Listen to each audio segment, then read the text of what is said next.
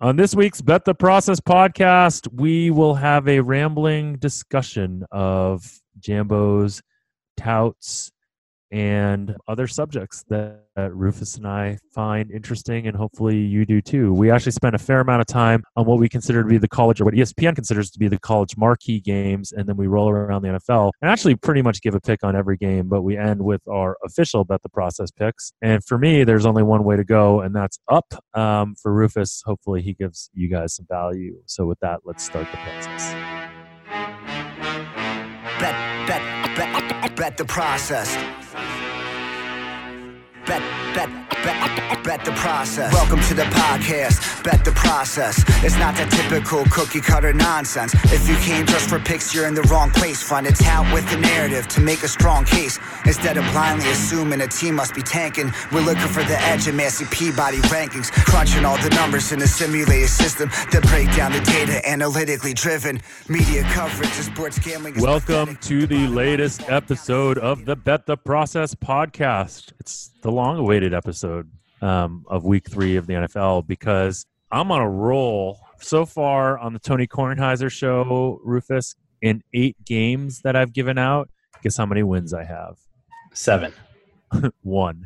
Oh, damn it. I was going to say, were these my picks? No, they're Some no, of they're them? hybrid. I mean, I always like for uh, our model doesn't really kick in until I think this week we start betting some games, but our volume doesn't really go up until week four. And I don't actually even know how much I'm gonna like how big I'm gonna bet our our sides for because I don't think we really did much to our stuff in the off season. I'm uh as you know, I'm I'm peeling back the betting operations a little bit and just becoming a media mogul or a tout buster. Maybe maybe both would be interesting things to be Less betting, more business, huh? fewer fewer betting more business something like that so did you want to talk we, might as well off the top talk about jambos because you you just showed me a, a dm where Schwimmer says we en- endorse them and and said we think they're going to beat the market long term I'm not sure Schwimmer listened to our podcast based on that statement. what's it? He, he does, but we've talked about this. He's he's selective. He's like the he's like the example. He's like the uh, poster child. They should have a picture of him on Wikipedia when they talk about what confirmation bias is. He's only remembering facts that support uh, something that he believes already, and you know that's the the challenge with this, right? Like he even said to you when you guys were talking, like, "Oh, you you you you said you didn't want to have me on because."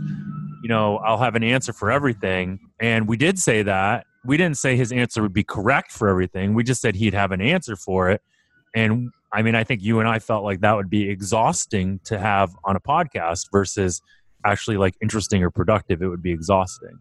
Well, I mean, there's a world. Sorry, go ahead. No, he's he's messaged me a little saying that um, asking when I'm going to get balls to have an intelligent professional conversation with him, and he's gotten a lot of comments about how I'm running away. So I think he's also I've, uh, I've I seen his Twitter feed and the sorry Can I moderate the discussion between the two of you? Like your panelist alone, thought moderate. he wanted it to be between the three of us, but I don't I don't have any like the way that he the one conversation I had with him on the phone and then generally I don't have a desire to sort of get in a tete-a-tete with him um, on our podcast anyways.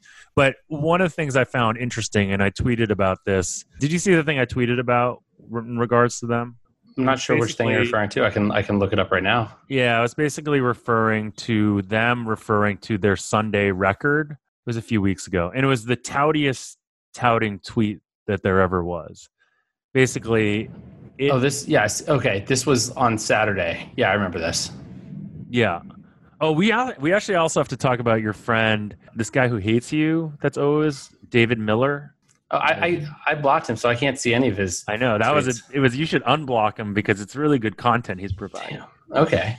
He says you'll have to fill me in. How- do you know how much he, he has a video where he shows him him moving the line at CRIS based on a bet. Now, anyone who bets at CRIS who's mildly sharp knows that they probably will move the line if they try to double bet something. How how much do they move the line on you guys when you try to double bet something, or do you not even really try to double bet? When we try to double bet, well, some places, you know, like Sports 411, I guess credit stuff won't let you um, double pop things anymore. Even like for for example, for second halves, I, I noticed that even if you have even if the line's moved. Wait, they won't let you double pop No. it on on Sport Four One One. Nope. Which is a Then you're in, so so then you're in a whole different category. Oh, I thought that was. I assume that's sort of I an don't overall a- sports four one one I'm thing that is pretty has sure that- changed. I'm pretty sure that I can still double pop things. So you're in a different category than I am, which makes it's just like when I when when I show you my Bovada account and you're like, oh wow, you have the super square Bovada lines. That's a skill.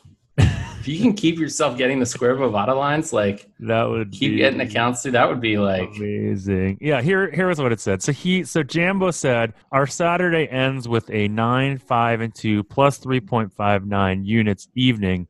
Full recap to come tomorrow morning. But the whole thing was their Saturday was net negative, and that tweet makes it sound like their Saturday ends with a nine, five, and two day, even though it says nine, five, and two evening, which is like the whole problem with touting, and this is like the conversation and the argument that we got into with Dr. Bob, or that I got into Dr. Bob. Anytime you try to sell picks, you're always going to present those picks in the best light possible. Anytime you try to sell anything, you're going to try to present it in the best light possible. That's what marketing is. Mhm. And so, you know, I don't expect that he's going to make himself look worse than he is, but this is like the definition of what touting is. It's misleading and it makes you think that they're better than they really were when they had a negative down day for Saturday. I'll, I'll- say this though. I, I kind of looked into this, and you know, as an independent tweet, definitely agree 100%. But they recapped their afternoon before, so it's sort of like now on to the evening. But if you don't, if this is the one that gets the attention, and nobody sees the one, you know, that because their algorithms, whatever, they don't see the one that says, you know, they were negative whatever units during the afternoon.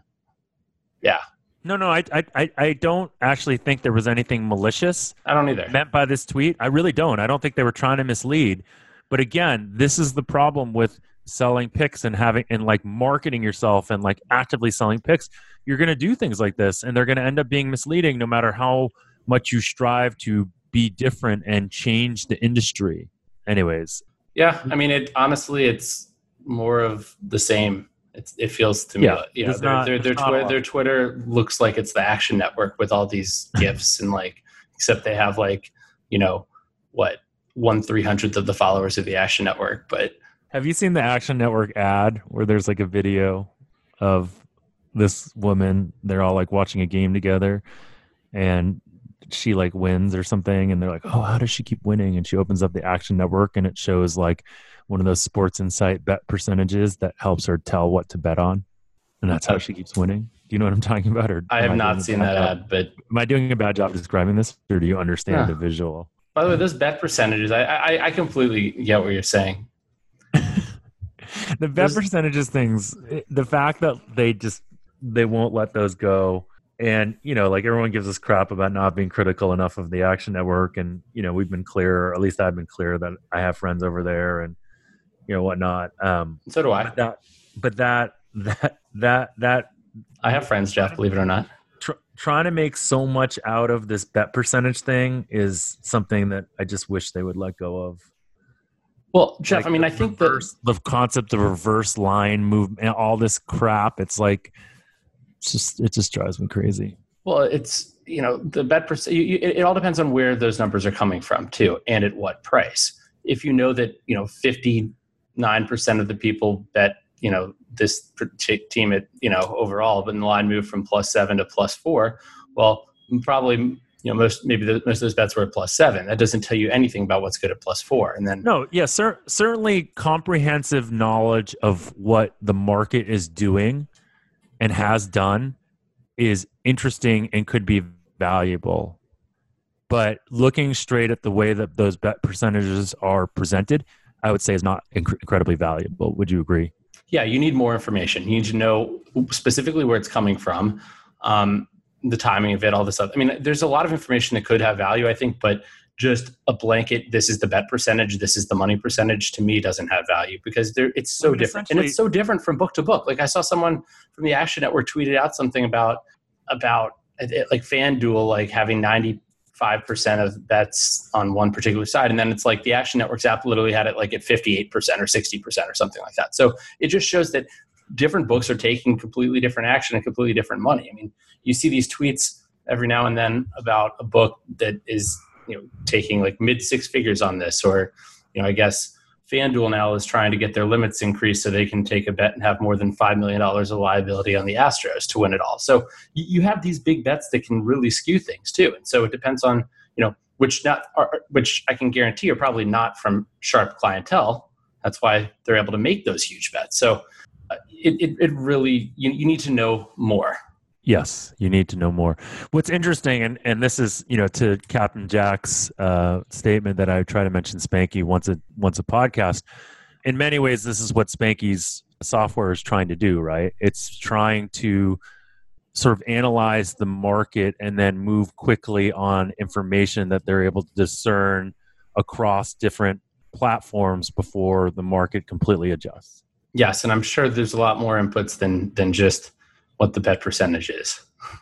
No, no, no. I know, but what I'm saying is, it essentially what he is doing is reading the market and then looking for places where the market has not become efficient yet, and then capitalizing on that. Correct. So, it, in many ways, it's the same sort of approach, which is trying to discern value of predictiveness from like a wisdom of the crowds kind of thing, where you're able to like uh, isolate the the noise, the signal from the noise, to quote um, our friend Nate Silver. Yeah. Nate Silver, who had a podcast with Andrew Yang in the airport the other day. They they ran into each other in the airport and recorded a podcast, which I was actually planning on listening to later this afternoon. Isn't Yang what, what's the story on Yang? So Yang, you know, Yang went to high school. Yeah, I know. I saw that. I asked you about him. He was. You were like, also, "Who is this guy?" Well, he was. He was much much older, much younger than I am. Was- I am. I am of a uh, shall we say, seasoned age. So, Was he nerdier than you? I mean, what is what does that even mean? How do you define nerdiness? Is what's the criteria? I'll let you define it. I mean, I played sports in high school. I played varsity sports. Does that make me a nerd? I did really well in math in high school. Does that make me a nerd? Um, I got picked on when I was a freshman in high school. Does that make me a nerd? You tell me. I don't know. It's. I think you get By the to way, I did re-listen to yourself. our podcast last week, and I hadn't drank a single thing, and I just sound drunk the whole podcast because I think I was just like out of it from the red eye. I were- also took a red eye today, and I'm a lot better today. I don't sound quite as as uh, as just whatever I sounded last time. Well, I'm on a red eye tomorrow, so go team. Go team. Where are you going? Barcelona. What? You got to go get Iberico ham. Do you have ever had ham in Spain? I've never been to Spain. I've, Oh my I spent God. a month in Portugal. Just get spend the first two or three days just eating a Iberico ham. I can do that. It's like the only. It's like a. It's like a phenomenon. It tastes like candy. It's so amazing. It's so good.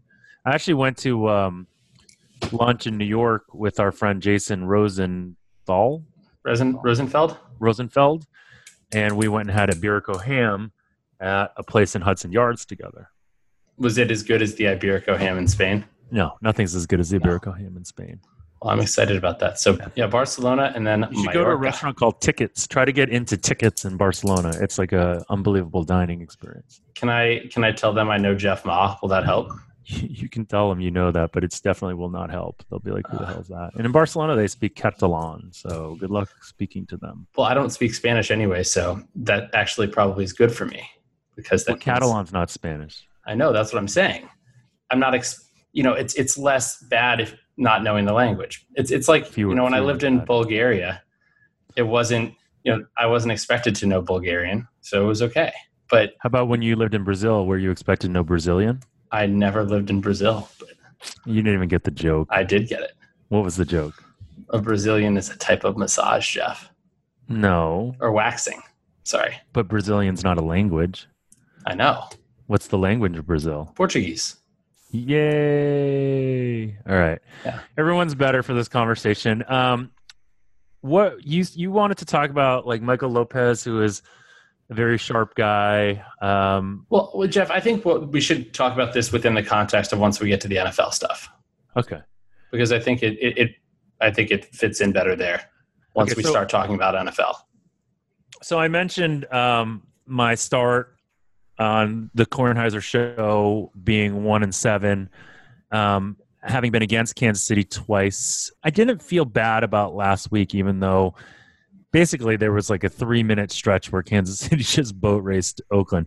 Yeah, Um, they were up anyway, like ten nothing. I mean, Oakland was up ten nothing early. I saw that. and I was like, this is looking promising. This is great. And then okay, so then we gave out on the podcast Maryland minus seven. I gave them out on the Kornheiser show. And at game time, that line actually on CRIS, I saw right at game time, it was actually four and a half. It went all the way down to four and a half, huh? Yeah, it went all the way down to four and a half on CRIS. And you know, when something like that happens, do you go, uh, I think this is a dead bet? Not just because of the not just because of the value you lost, but just generally, like when the market is in that much disagreement on a game of that type, do you just realize you're on the wrong side? Well, without a narrative either, without without any fundamental change impacting it. Right. At le- So what do Um, you what do you yeah, think, like, what do I make of it? like, what, I don't like what- it. What's that? I don't like it. Obviously, it makes. Well, no, you know, I mean, obviously you don't like it, but like if you look back on that bet, wh- where do you think's happening there? Is it just that your market, your your numbers are overreacting to the short sample size of the season so far? You know, like if you looked at the numbers, uh, if the, you looked at the way the game played, Maryland actually had a chance to win that game, a very good chance. They blew a bunch of opportunities, but then if you look at the underlying statistics, meaning like the actual like, yards per play and that kind of thing, Temple actually dominated yeah, Temple was far better So- in the game. you, it wasn't like even though Maryland had a chance to win that game and potentially even cover it, just the way that the game played out, the actual stats were that that Temple was definitely the right side. Certainly plus seven. What do you think's happening there? Do you think there's just stuff that's not in your model? Is it overreacting to short term? Like how do you how do you look at something like that? Yeah, I mean, I think there's definitely stuff that's not in my model. My model is not omniscient or omnipotent, for that matter. Omnipotent, all Uh, powerful. It's not all powerful and it's not all knowing. Maybe it's impotent. it apparently was impotent w- with regard to the Maryland Temple game. But you know, I think there probably, you know, I'm guessing there was a sharp group that was on Temple or something like that. But if you think about it, and like I know we hate getting into these narrative talk discussions, but you know, Maryland is coming off this big win at home against Syracuse. They have a new coach, you know, after having blown out Howard too. So they'd scored like they'd outscored their opponents like 150 something to like 10 or something like that. You know, probably uh, you know, the analyst would say, oh, it's a quote letdown spot going on the road against a Temple team, which isn't a big name team, but it is a solid team nevertheless. You know, I mean, there's these are, you know, first year coach, these are college students. Um, the question is, do you think there was any inside information involved, or do you think it was just somehow I was wrong on Maryland or wrong on Temple in terms of my numbers or matchup issues? Is was there news? I don't know. I'm I'm kind of just taking a shot in the dark here, just throwing out a bunch of different things. Yeah, no, I. I don't, I don't know. Like I always, that's one of the ones that like when you see something like that happen, you realize that there's people that do this that either know something that you don't know or approach it in a much different way than you do. And obviously, the result makes you feel like okay, they are ahead of you. Whereas I'm sure there are plenty of times where this happens, and and and you know your numbers or your side ends up being the right side this is one glaring moment where that wasn't the case. So, I mean, we don't have to beat ourselves up about it, but I do think it's an interesting thing to sort of think about. Um, and I think one of the things that's interesting too is that that's a side. So when you told me like, okay, I like Maryland minus seven, it was this kind type of game that we don't normally have, or that you don't normally have, meaning a road favorite of a relatively significant amount. Yep. And so sometimes when you see something like that, you actually like that from a standpoint of your model might naturally bias against something like that. So the fact that your model likes something like that, I sometimes find to be, you know, uh, like encouraging. I don't know if I'm thinking about that the wrong way, but like in baseball, we don't tend to have very many home favorites. Really? Yeah, That- that's surprising because I feel like mo- like probably half of my volume is on home favorites, really. or maybe forty something percent. Yeah. I mean, when we get a home favorite, I'm pretty much like, oh, this is this is great. Do you have more road favorites than home favorites? More dogs than anything. Well, right, but- But I mean, yeah. of the Uh, favorites, so um, they split. No, probably, probably, probably just as many as each, but mostly road dogs is what we tend to bet on. road, can we call them road Rufuses? Road Rufi? Road Rufi is is Rufi the plural of Rufus? It is now. But by the way, did you see the DraftKings sportsbook tweet? Sorry to change the subject here, but I have to. I, I got to mention this. But you they, they, they- exactly. They tweeted out something about, uh, you know, they had a dog making picks on the games. They're like, follow Rufus's picks. It was Rufus the dog. We should get some some trademark for that or something. Rufus is the dog's name. I guess I don't really have any any uh, reason to get anything from that. Yeah, Right. you you deserve some royalties. Call up the first of all they first they steal your money in the world. Are you going to do the new uh, the next one, the World Series, the the sports betting whatever World Series? You know, I think I will, just because. Why not? Yeah, depending on what kind of state I'm in from a from a working standpoint, maybe I'll come meet you out there that weekend. That'd be fun. New Jersey. It's a great time. Can we do a joint entry together, or do you want to be on your own? Well, depends on what the overlay is. I say we, you know, Oh, if it's good, I'm guessing we should- do it, and then we just split it, split ours. I don't think we should say these things on the podcast, though. I'm not sure. Well, I don't know what their terms and conditions will be next year, but Yeah. Well, you realize that only seven people listen to our podcast, so it doesn't really matter what we say on our podcast. that's a good point. Do you want to talk about college games? ESPN did their top seven games this week um, that they think will have an impact on the college football playoff. Can you get? Can you guess what those games are? I bet you can guess. Ooh. Um, I can go through and try to, but, but but really quickly before, back to that whole Maryland Temple thing. I mean, I think my there are games where I'm going to be wrong like that, and I'm sure there are for you too, Jeff. Right, where you get bad line movement, like sometimes, you know, pretty extreme bad line movement. But it's you know, it's almost like you know, just because it's 85 degrees in the middle of September. I, I wish it was. It isn't in Boston. Like, doesn't you know? That's not on its own evidence that like, or sorry, just you know, if it's like 45 degrees in September in Boston, it, that doesn't mean like global warming's not happening, right? It's just one. It's one data. Like global warming could be seen from a bunch of data points overall. I But- love, I love that you illustrate a data thing with something that's like one of the hardest things to prove via data. Yeah. Well, the point Why is, don't you go with something that's easier?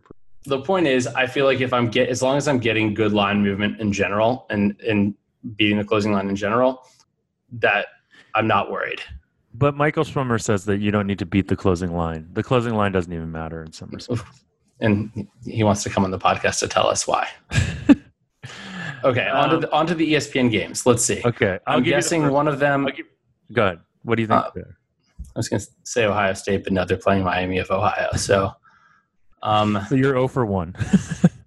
i was just looking for trying to get michigan wisconsin okay, there we go. Michigan, Boom. Wisconsin. That's a great one to start with. That is the quintessential pseudo analytical argument of recency bias where everyone's saying, oh, look ahead on this was Michigan was favored by close to a touchdown. Now, with these first two games where Michigan has looked pretty mediocre and Wisconsin's looked much better, uh, Wisconsin's now a three and a half point favorite. I know one sharp that I trust that's on Michigan this- plus the three and a half. is this preston I'm not saying who it is. I'm just saying there's a sharp that I i know. feel like you two are like plus three and a half. butt buddies butt buddies. That's that's just what's wrong with you. I don't know. Both teams coming off a bye here. So who do what? So what do your numbers say? My numbers have it is or Wisconsin minus four and a half. Whoa! So So Yeah. you disagree, and if this went down to three, you would probably take Michigan. no. Sorry, Would- if this went down to three, you would probably take Wisconsin. Also no. That's not a big enough edge. Two and a half. It depends on the day. On game day, just as we were talking about, you know, that line movement. Like if I have, uh, you know, Let's. if it was two and a half on Monday morning, and I could get down a good position there, I would have taken. You know, I probably would have taken that. But two and a half on game day, I don't think so. I, I'll, can actually adjust the number in here and see what my predicted cover rate would be if it was uh, if it was actually game day. okay, let's move on from that. I'd have as positive though. Next game, Rufus. Okay, the next game is going to be Auburn, Texas A&M. Very good. That we have is A and M minus three and a half over Auburn. A and M coming off a wonderful backdoor cover against Clemson. Auburn has looked sort of substandard, sub, even though they're three and zero. What are your so what are your so? A and M's coming off a bye here then, and I guess Auburn is not. Right. Um, or no, no, A and M is not coming off a bye. Never mind. Didn't they? Well, it says zero on my data sheet, but Hold on. A&M They- just they beat probably played a- Lamar yeah, they- to- it might as well they be a played bye. But Lamar. they, They beat him 62 to 3. they they should get some bye credit probably. They but- beat Texas State 41 7. They backdoor covered against Clemson, but played pretty good D to only give up 24 points to Clemson.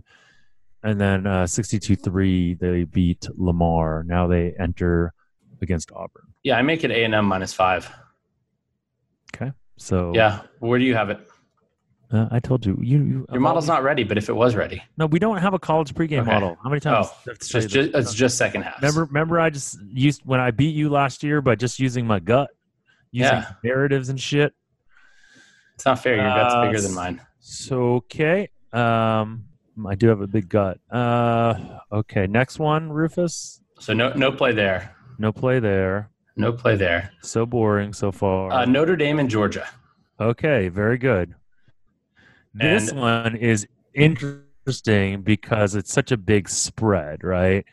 And It is. And Notre. Dame Notre Dame was a was in the college football playoff last year. They were. They were. How did they do? They got killed. Oh, right. And it, It looks, looks like like, it looks like ESPN likes them, doesn't it? It looks like this game opened at 11 and a half. I don't know where that was and moved up to 14 and a half.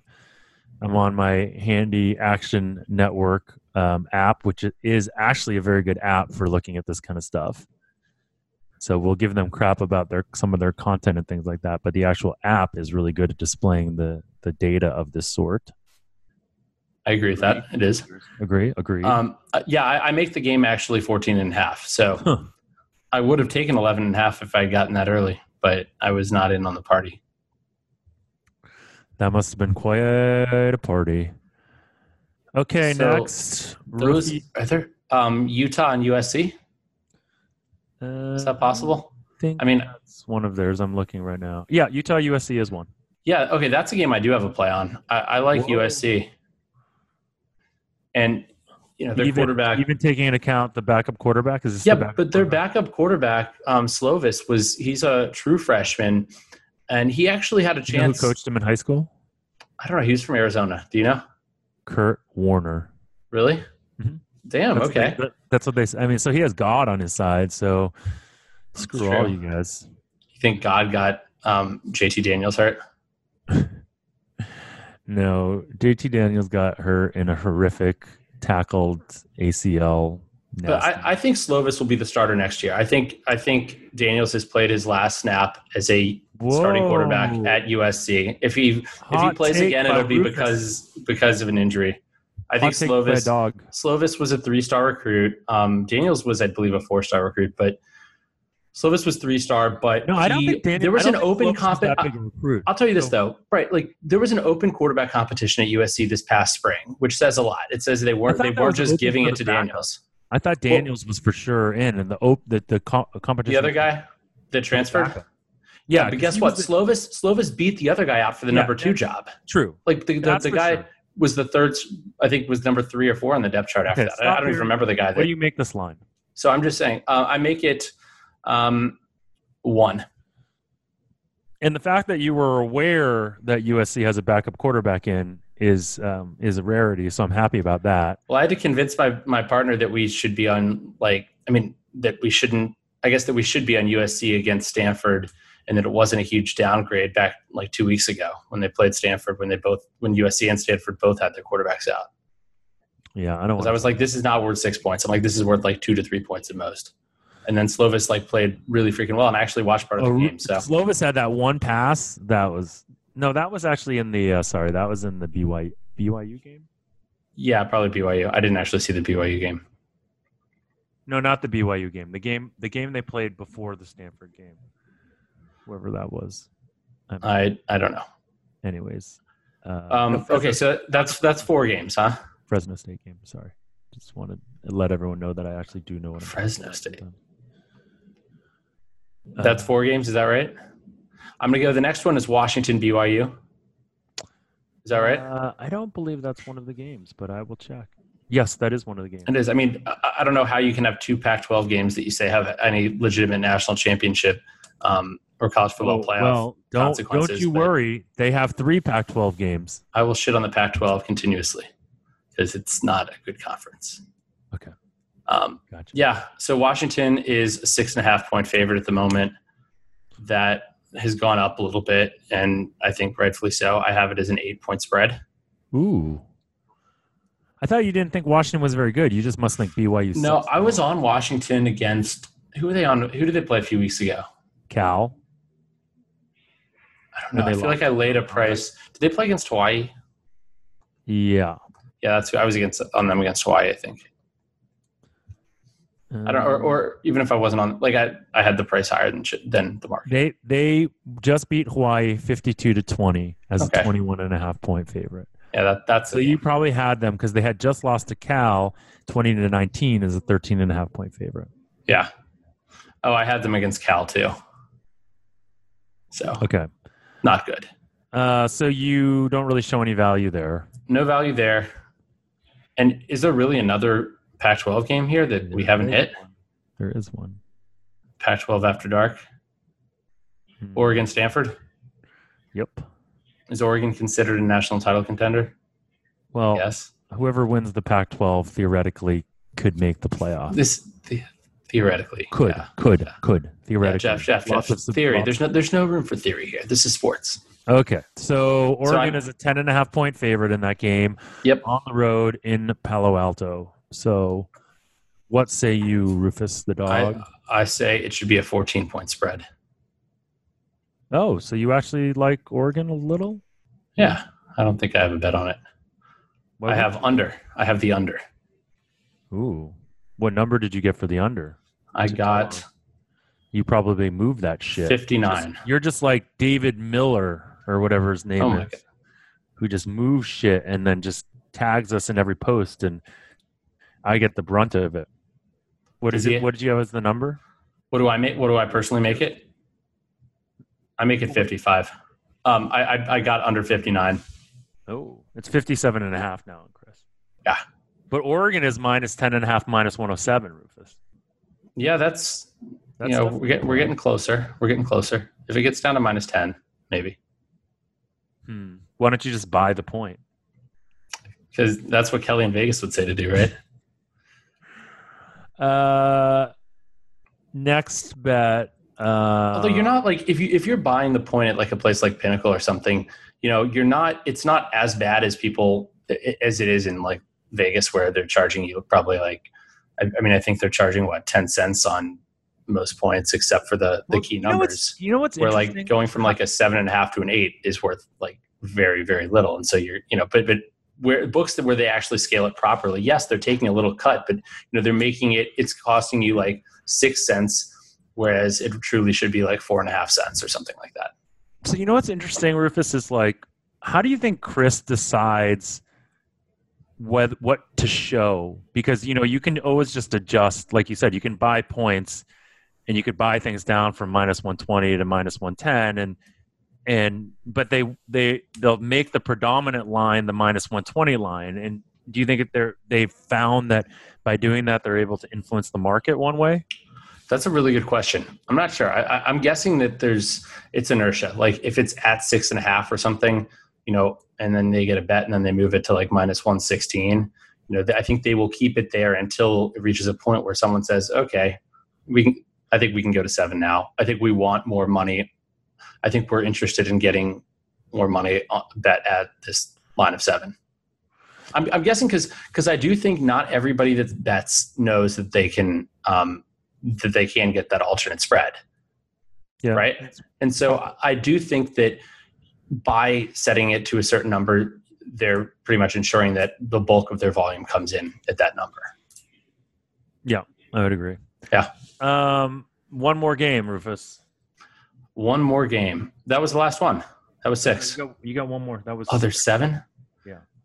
Oh, who could it be? LSU Vandy? no. No, I mean, because that's not a good game, but um, There's I a guess- conference that normally figures into the national championship. yeah, I know it's SEC. No. There's another conference that normally figures into the national championship. The Big Ten. No. The Big Twelve. There you go. Yay! Uh, what? Four tries? it um it can't be the, only the Power Five conferences, so you're you're gonna hit it sooner or later. eventually. Although you could say the Independents because no, Notre Dame's been in there a couple times. Fair point. Um, is it te- the Texas game? Yeah. Texas has a loss, and Oklahoma State isn't very good. Okay. Well, Yeah, they well, said until proven otherwise, Oklahoma is the team to beat in the Big 12, but the winner of this game will be best positioned to challenge the Sooners in the conference championship game.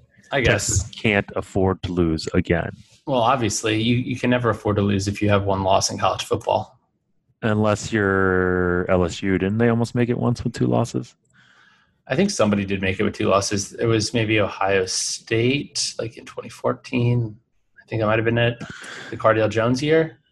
I don't- love I know. Jones. Irregardless, uh, Irregardless, I, I'm very boring. I make this game six, and I believe the mark like 6.03. So what's the line? very, very close. I think the line is six. oh, what I then you get a little bit of value. Then. Oh yeah, Okay. minus Yes. one hundred Oh, the point line is- the oh line oh is- three. The line is five as I'm looking at it, as I currently look. Which book? Uh, I think this is CRIS. Okay. I'm looking on the Action Network app actually, but I have it set to CRIS because you can set it to whatever sports book you want. Oh, I didn't know that. Yeah, it's pretty. It's pretty That's cool. pretty cool. You can have a default to whatever sports book. You can basically set it up in the in the uh, in the settings. So you can like default it to Bovada Square Line if you want. Um, I don't think you can do that. You can probably just do Bovada. So that's not helpful for me because I only get the Bovada square lines. which is what they display. Okay. Yeah. Oh, so Oh, right, I I, think it. that was pretty boring. There was like really nothing there. Great segment, Chef. Great idea. It wasn't. It wasn't. It was sort of interesting though. I don't know. We can see. We can. People can tell us whether they thought that was stupid or not. I did do my game grades and I tweeted those out earlier today because I yeah, what I like one of the things that- I thought was interesting is, is okay, Western Michigan was in the top in your game grades. yeah They play Syracuse this week, and a certain sharp I know had Syracuse minus six on the opener. That line has already gone down to Syracuse minus, I think, four and a half. And probably because there are people that agree with you that Western Michigan may be playing better than people thought. Um, yeah, what do you I loaded I, I loaded up at Western Michigan six and a half. Oh, there you go. So that is now down to five. Yeah, I No, make it's it four and a half. It's four and a half. four and a half. Wow. As as David Miller says, it's the sharpest. CRIS is the sharpest book in the world. So if you can bet there and move lines, that means you're the sharpest human being in the world. Is that what he said? No, he didn't say the second part. I made that up. Well, that's Um, like the the Sch- Schwimmer quote where he said, "If you can, if if you can beat the market, like if you if you can win do it, this now, all know. we do on this podcast is talk about Spanky Schwimmer and now David Miller. I'm Well, the. Schw- the Schwimmer thing is a very recent development because that's kind of been the, the, the Twitter world has been a pitter. Is that the right The word? Twitter, the Twitter. It, it has been a Twitter over over this. Um, with without yeah, the critical reception has not been particularly positive, but you know of what? of the Jambo stuff, just judging by the comments. But that's because there's a bunch of haters and losers, right? That are commenting. Yeah, we should probably try to get some. So maybe what we'll do is we'll get some Jambo customers on our podcast to talk about their experience and trying to get down on some of the stuff. 'Cause I, Yeah. don't, I mean, I don't. They, they- yeah. Anyways, um, so you yeah, have I, I like Western Michigan. half. You left with Western Michigan. Interesting. One point seven. That's what I make it. So it's a sharp on. Sh- it's a sharp on sharp battle. It's a sharp on sharp, sharp on sharp. on, sharp on sharp. Although Yeah. it's it's a battle. Well, yeah, he got minus six. I got plus six and a half. So So maybe you middle that. But now that it's four and a half, is he loading? Here's the question: Is your unidentified sharp going to bet Syracuse minus four and a half? Is I he? don't. I don't think so. Would you, if you were on that Maryland Temple game and you could have gotten minus four and a half at post after having laid seven, would you have added to your position? Um, Can we not talk about it? Did Did you add to your position a little that, bit? may not, that may not be just a hypothetical. I, I added a little at five. I'm not gonna lie. I added some at four and a half. Yeah. I may have also added some at halftime. So whatever. Um, let's let's not talk about. it. okay. Let's not talk about that the catastrophe the catas- catastrophe that was that game. Um. Anyways, uh, okay. Uh, moving on. Uh, you want to move on to NFL? Yeah, let's do it. Uh, do you run any future stuff for NFL or not yet? I did not. I, I've been kind of Can you? I've been doing some R and D this week. I've I've really I've been working on trying to integrate the player specific stuff to kind of fold it like in a more um, in, a more logical way into the Massey Peabody stuff. So last year we lit a bunch of money on fire um, by betting on value in the divisions, or I lit a bunch of money on fire when I bet on your uh, your thoughts around the division, which was exciting. For so I don't mind lighting on lighting on fire there because you know whatever. Um, there is some notion that the Buccaneers might have some value in the NFC South. Do you think that's true? Um, Do you have any way to run your numbers for what the what they are? unfortunately, I cannot run it in the next 15 seconds. And that's actually Uh, going to be one where I need to, you know, have to in, integrate into the sim, putting in a, How I about guess, you run timetable for Drew Brees' return. How about you run it before Sunday and you tweet it out? Okay, I can do that. So So just So Jeff, we're, we're going to let you set some parameter estimates here. So we're going to have to estimate Drew Brees' um, timetable for his return. So Ooh. we can say like we have a X probability that he comes back in week six and whatever week seven. Or Why do I have to do that? That's I don't know. I think you know wisdom of the the crowds. In this case, our crowd is two. And you're you have more wisdom than I do since you're older than me. I don't have a lot of wisdom in the Drew Brees situation. I did see him in a cast today on ESPN. So, with that data point in mind, um, I think they said like five to six weeks, right? so can we talk about um, the dumpster fire that was the NFL pregame betting for me last week? Hey, it was also for me. Really good for you. Good for you. Um, I think our good friend Rob Pizzola, I saw him tweet out I know he fact said that he never had a bet. ever. I was like, Yeah. what a fucking asshole. What, what what's the lesson there? Are, are we That all are we dumb? Is he, is he smart? I don't we- myself a sharp at this point. In the, uh, certainly not in the NFL. the NFL is so hard. I feel like everything that you think about in betting sports is the opposite in the NFL. No. Yeah. Um, okay, so some of the things that we let's just recap some of the things we had last week. I, I had Tennessee minus the three against Indy. Uh, Indy won outright. There was like a small window of time when it looked like Tennessee might cover.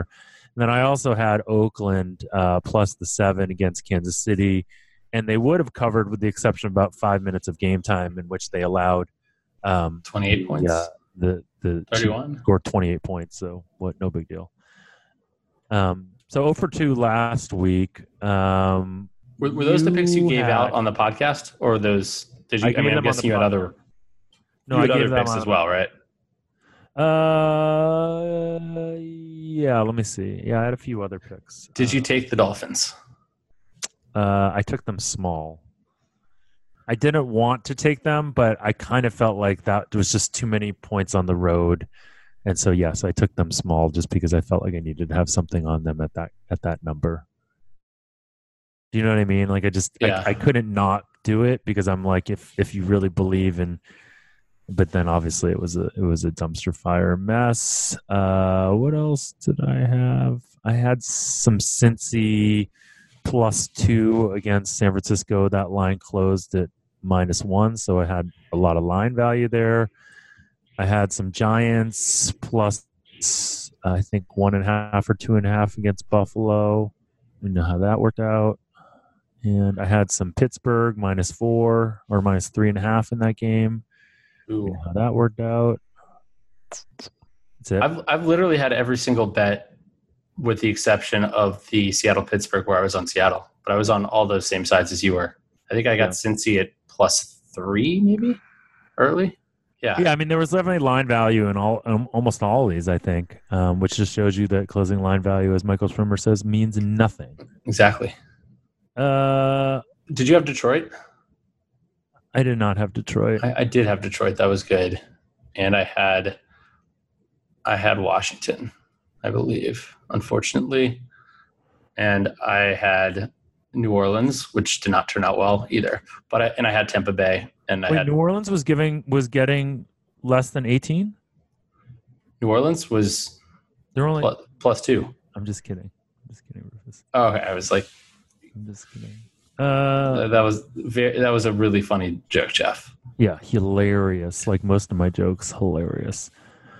So Uh, funny what do you think about what do you think? Is this just like I got to go on Tony Kornheiser tomorrow morning and sing for my sins? Um, anom- like short term variance anomaly or something happening in the NFL right now? Well, it seems like a lot of the. Over, I mean, it seems after week one, we sort of scream it's one game. That's what we all. That's what at least we said last week, I believe, or that's certainly what I was thinking if I didn't say it. And so you don't overreact to one game. But in general, the teams that were good week one were also good week two, for the most part. I mean, you saw like you know the Giants were bad week one, bad week two. Buffalo was good and Well, good. no, Tennessee was Um, good week one, bad week two. So da- but Dallas very good week one, very good week two. yeah, Patriots. You had one, San. Francisco, good both. I, I'm get. I'm, I sort of mean like the surprise teams. Got it. So Buffalo, I guess people didn't expect This- Buffalo to be good, but they played silly. easy teams. This is a silly analysis. I, I think it actually does mean something, and so I think that as a result, you have teams that have overperformed two straight games now, and so Oh, so then look. this kind of dovetails into week three, and I've I found a lot more value this week. I think this is an underdog week. At least I, I tend to like I like a ton of underdogs this week, which is not unusual for me, but there are more than usual. Um, with the exception of tonight's game, which we may get or may not get the podcast released before then, but but I very much like Tennessee. I figured you would. Yeah. Um, even though yeah. I hate well, we betting gotta, against maybe, Gardner maybe if it doesn't get released in time, you can tweet it out. Who knows? Um, okay, so basically, in your analysis, there would be an opportunity to go against some of these overperforming teams that have overperformed a couple weeks in a row. So maybe we like Cincy this week plus the six against Buffalo. I would assume you like that. The Cincy plus six, I, I do actually. Yeah, Yeah, and then it's not a huge value. I mean, I make it with all my lines combined and all that. I make it four, but I, I took it, you know, earlier in the week what was it earlier in the week? six. so Oh, I don't like it as much now. I kind of thought that there'd be some. I thought there'd be some line movement, and there still maybe. I think that's the one game that I bet where I have not gotten positive line movement. Well, that in Miami. Um, what about so then? What you? The problem with the San Francisco betting against San Francisco is you got Mason Rudolph. It's kind of Yeah. a wild card, but That's one where uh, it feels like I don't know. For whatever reason, my gut says that Pittsburgh's going to be okay with Mason Rudolph, but my numbers don't say that. At least, um, actually, the the player level model kind of likes Pittsburgh there, but the the regular Massey Peabody that uh, that just knows that Rudolph um, hasn't re- what what does he have like has a, very little gameplay under his belt, and uh, Has coming in for a backup for for Roethlisberger, who I had Roethlisberger probably higher than the market, so that's probably part of it. But um, but the regular Massey Peabody makes it an eight and a half point spread, so I'm I'm just laying off that game entirely. Like putting everything together, I make it six point three. got it. Do you like Pittsburgh there? Do you think that's an overreaction to San Fran playing? Um, I mean, they played Tampa and they played Cincinnati, and they Well, so I'm a little biased, obviously, because I know I have good friends in the 49ers front office, so I kind of fundamentally believe in them. I, I believe Shanahan is a really good coach. I believe even though they hadn't really shown results, the team was going in the right direction, and then they're finally healthy this year. Um, and they've looked really good the first two games, and now they get to come home against a Pittsburgh team that hasn't looked particularly good. But that's why you're getting close to a touchdown here. Um, I would probably take Pittsburgh at seven. I don't think I would take them at six and a half. So, Yeah, no, I, I, that, that makes a lot of sense. Um, let's see here. Then, are there any other games of that sort? I bet you the like- 0 and 2 versus there's a lot of 0 and 2 2 and O's. You got Miami Dallas, you got Jets New England, of course. You have. What about those two big spreads? Do you like Miami and the Jets in both of those? do I like those two big spreads? Of course, you like. Of course I do. Spreads. And Jeff, I was doing some market research before our podcast. I was listening to um to the RJ Bell podcast before Oh uh, on I have- walking to lunch, totally and they were they were talking about that New England Jets game, and I learned a lot about narratives.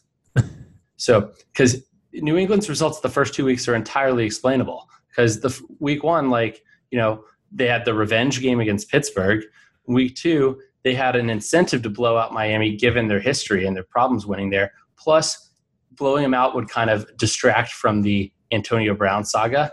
Whereas now, this week, they don't want to blow out because it would be a, a distraction to the team, and they don't want to get the Jets, um, give the Jets extra motivation. Plus, Bill Belichick doesn't have any anima, like any animus towards Adam Gase, which, although Adam Gase was the coach of the Dolphins who beat the Patriots, but but I, that part wasn't really included.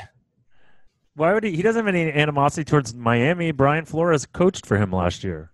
Yeah, I mean it, but that's not part of the narrative, Jeff. Okay.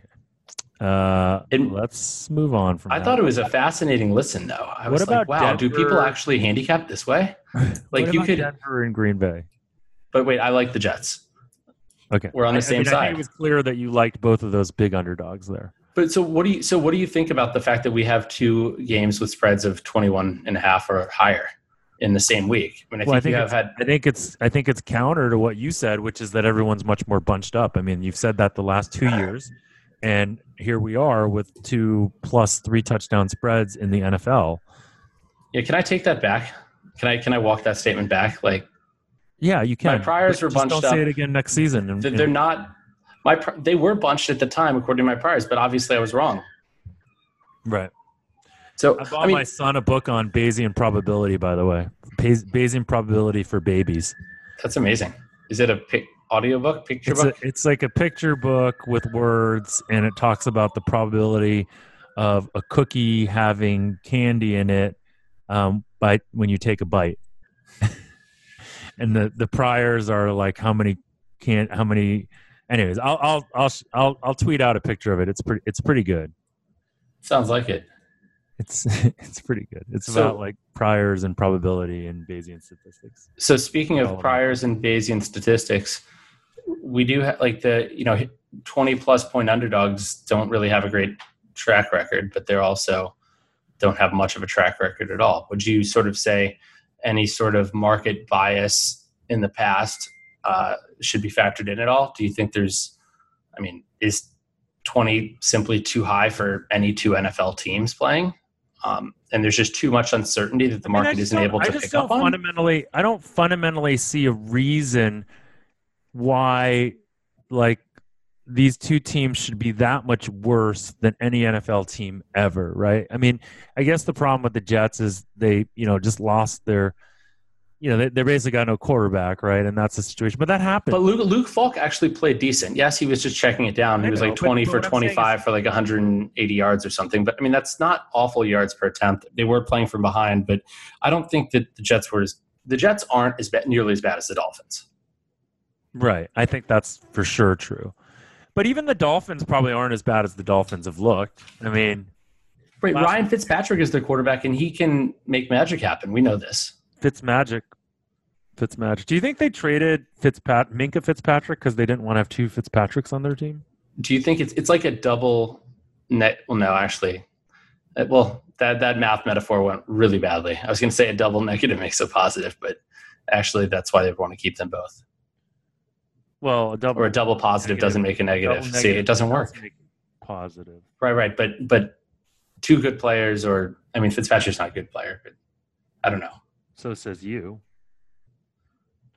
Well, if you have a negative and a positive, that equals a negative. But then if you have just a negative, that also equals a negative. See, it doesn't work okay. at all. Okay. Um, should we give some some real picks? Yeah, but we you, you never even answered my question really. I mean, I guess you said that that these are and you, you, your answer was basically these are NFL teams. They have NFL rosters.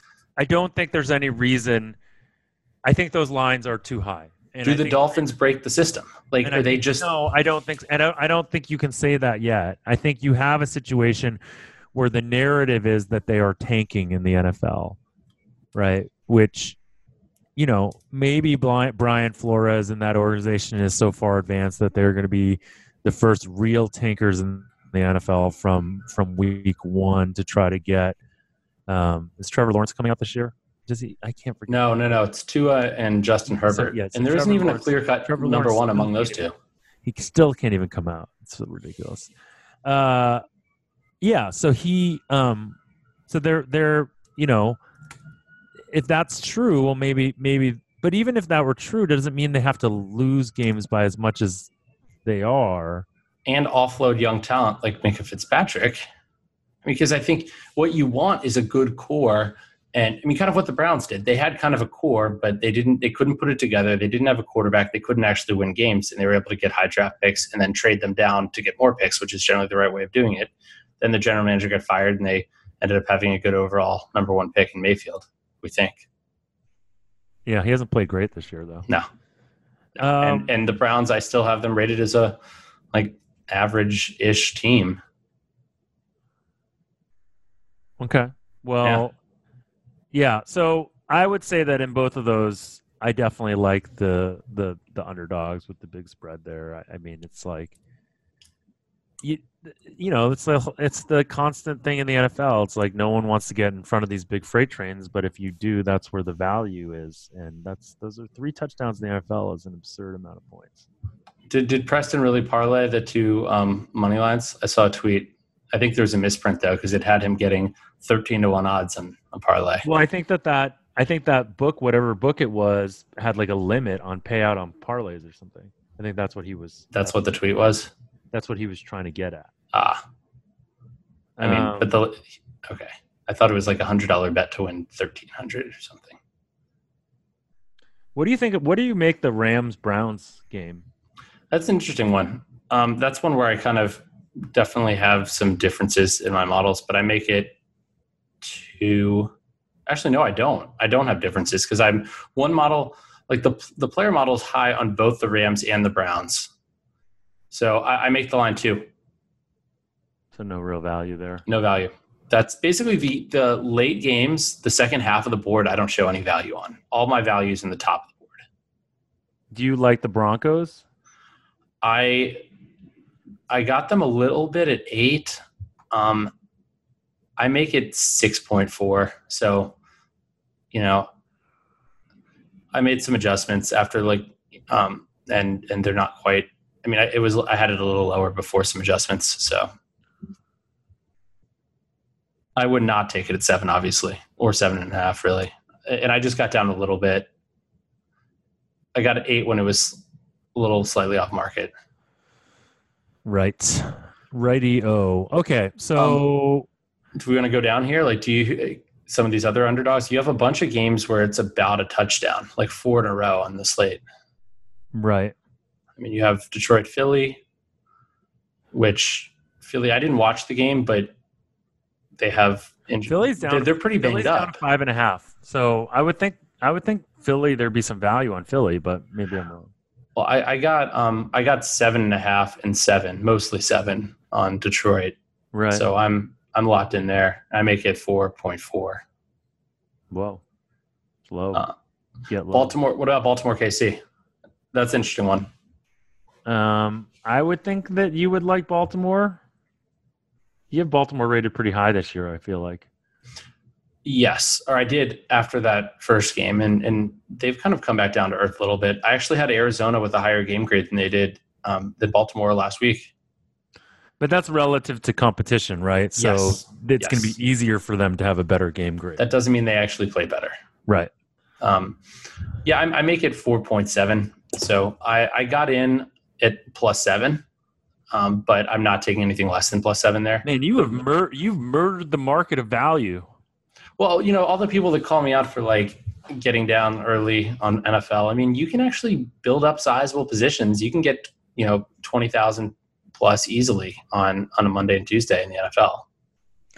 That's a sizable position for you and you only. But David Miller puts down a lot more money than that. true. He just scoffs at you. what I what I really like in this game was the under. Um, I got under 55. I think yesterday. I don't know where I didn't know it was down to 52. I may have gotten some 55 also. Did you? That's a big movement. I wasn't sure that that was actually going to move down that hard, just because I didn't I think feel like there'd be enough That's a public. move. That is a very big move. I didn't even know that it was 52 until I looked at it now. That's There's, crazy. I'm showing 30% chance of rain. That might be part of it, but I think at this point, maybe that's probably too soon to call. Come on. That's a that's a big that's basically people saying like that number was set way too high. I think it was set too high. I I just think that I, the question by is, people I mean you and your friends and other people that bet it. I guess there's not enough public. I mean, I think there might be that number might go up a little bit because there's could be some public action coming in late, um, but not much. So Alabama's I mean, still at plus 230 if anyone wants to bet them as a non sequitur there. That's a good bet. Did you did you take Atlanta against Indy? Did I take Atlanta against At all? I did not. That's I You thought like the that? Yeah, I got it. I thought three was too high. Um, that's one. That's Atlanta's the team that you know shows the biggest discrepancy between sort of the team level model and the player level. because Basic, they have good people at skill positions. they have good people at. No. Well, I think the you know Wide the receiver. quarterback. Wide receiver Do you know doesn't matter as much. Do you know who their quarterback is? Matt Ryan. Yay! Yeah, two first names. Okay, how about this one? Carolina against the Cardinals. But so Cam Newton's probably not going to play, right? That's that's kind of the, Ryan. the word on the street, and so it'll be That's Kyle right. Allen. But somehow the game's still on the board. Uh, Or is it? Ryan's- Oh, I guess it's moved. Okay, I guess New, I see Arizona minus two and a half, which means that Kyle Allen must have been announced as in. There's so still I- a chance probably that, that Cam could play, right? I mean, Cam is just this behemoth dude that could decide to play. No, I don't think so. Um, I so I made it before the injury, three and a half. Carolina minus three and a half, and the market was Carolina minus two and a half. So the question is, how big of an adjustment is it going to be? And I'll have to run the numbers to see. I have not done so yet. Unfortunately, there's not just one little thing I can do and say like, oh, this is how much this guy's worth. I have to run some code. How much does your model actually like Cam Newton? Um, decent amount. I mean, they okay. He's an above average quarterback. Hmm. So let's see. He would rank around like the twelfth best quarterback in football. That sounds pretty reasonable, doesn't it? Sure, I mean, if he's healthy. sure. Um, okay, let's make some picks and then get out of here. Okay, I feel like we've to make just literally gone through all, most of these games. But which are our official bet the process podcast picks? Were you 0 and 2 la- oh What were my picks last week? Do we remember? I think one of them was Miami. Did you take Washington or did I? No. I think you took the Giants. I took the Giants. Uh, I think I was 0 2. There's no way I wasn't 0 2. Yeah. Because I definitely didn't pick Seattle. I'm I'm I'm one. I think we're both one and three so far this season. So let's let's just say we're both one and three so far. Okay, we can do that. Um, you can pick a college game in your two games if you want. Well, didn't I do two college games every week also? Yeah, you did. What were my, I don't remember my college games last week, um, except Maryland. Maryland. should please keep track of our picks for us because we're apparently not good at keeping track of it. Yeah. And Rufus refuses to ever listen to our podcast. Okay, I'm taking the Bengals plus the six as one of my picks. So there. Jeff, you got to talk in the microphone too if you want us to hear your picks. I'm I- taking the Bengals plus the six against the Bills. You're preempting me. well, You get to know- decide. You get. I I give you all my lines, and then you get to Oh, is decide. Is that good? Okay. No, we. I like that one before you gave me your lines, dude. Yeah. Okay. I'm. Let's see. I'm gonna go with. Ah, I kind of. I'm gonna go with the Jets plus, which right now is at plus twenty two. Plus 22 against New England. Yep. Uh, nice. I like that. Um, I am going to go with Carolina plus two and a half against Arizona.